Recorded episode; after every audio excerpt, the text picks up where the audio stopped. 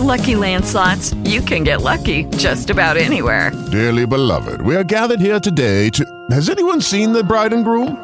Sorry, sorry, we're here. We were getting lucky in the limo and we lost track of time. No, Lucky Land Casino, with cash prizes that add up quicker than a guest registry.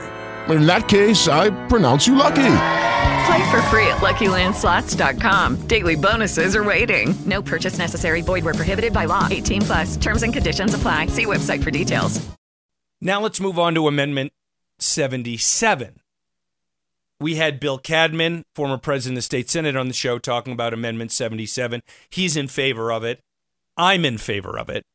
And what Amendment 77 does, and actually, let me go to the blue book here and just find the way they introduce it. Amendment 77 proposes amending the Colorado Constitution and the Colorado statutes to allow voters in the three gaming cities, Black Hawk, Central City, and Cripple Creek, to increase or remove current bet limits and approve any new casino games in each city and a 77 would expand the current use of casino tax revenue for community colleges to include student retention and completion programs. So, as things stand right now, a statewide vote is required to either allow the addition of new casino games or to allow an increase in the maximum bet allowed on the casino games or simply the removal of bet limits on casino games. In these three cities Black Hawk and Central City, which are right next to each other, and then Cripple Creek, which is uh, down south. It takes a statewide vote to allow those changes. What Amendment 77 would do, it w- would transfer authority over those decisions to voters in those cities. So it would be local voter approval of casino betting limits and games. So, key arguments in favor, an obvious one is local control. Something Governor Polis actually talks about all the time is something he's so in favor of. And I think most people in general are in favor of local control where it makes sense. You get to some different sorts of discussions when you talk about local control on something that really is a statewide super important thing like oil and gas regulation that starts to get to be a different conversation. But anyway, local control is one argument in favor. Another argument in favor is that this could potentially raise a, a lot more money for community colleges. And money is already going to community colleges from gaming. So this isn't just a, a new thing. They're not just saying, oh, look, we're going to make this all nice by saying the money's going to go to community colleges, right? It, it already does. So there will be more money, and they're going to expand it a little bit with the more money to promote students staying in school and finishing your degree.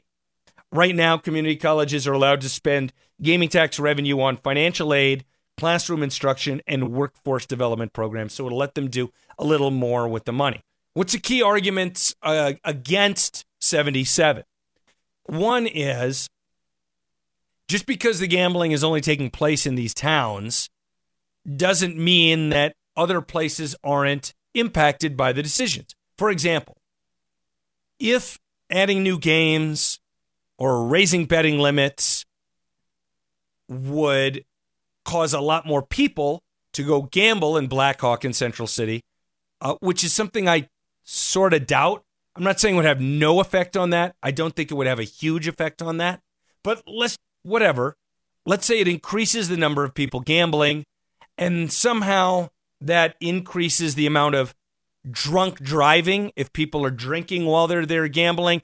And then people get in their cars and drive drunk and drive through some other town, not Black Hawk or Central City or Cripple Creek, but they, they leave those towns and drive drunk somewhere else. Well, that causes an externality, right? An impact on some other place that people who are outside of just the gaming towns should get a say in. That's one of the arguments against 77. I don't find that argument convincing. Um, and then the other argument against is if you raise the betting limits or remove the betting limits or add some other games, that could increase quote unquote problem gambling. It could increase gambling addiction, increase potentially people bankrupting their family by how they gamble. Um, you know, first of all, I don't think that's a very big risk. And second of all, I really don't see that that's enough of a justification, even if it were true. Like, you know, a few people are going to have a problem to say, since a few people may have a problem, then thousands or tens of thousands of people don't get to, well, entertain themselves the way they want to. So I understand the arguments against, but I think they're quite weak. Also, the arguments against it are hypothetical. What happens if maybe there's more drunk driving? What happens if maybe more people have a problem with gambling addiction? Whereas the arguments in favor are concrete and right now. It's local control, it's more money, it's more money to community colleges, and frankly, it's more freedom. To me, this one is an easy yes. So on 76 and 77, I'm a yes on both. Okay, round two. Name something that's not boring. A laundry? Ooh, a book club. Computer solitaire, huh? Ah, oh, sorry, we were looking for Chumba Casino. That's right. ChumbaCasino.com has over 100 casino style games. Join today and play for free for your chance to redeem some serious prizes. ChumbaCasino.com. No purchase necessary. Full prohibited by law. 18 plus terms and conditions apply. See website for details.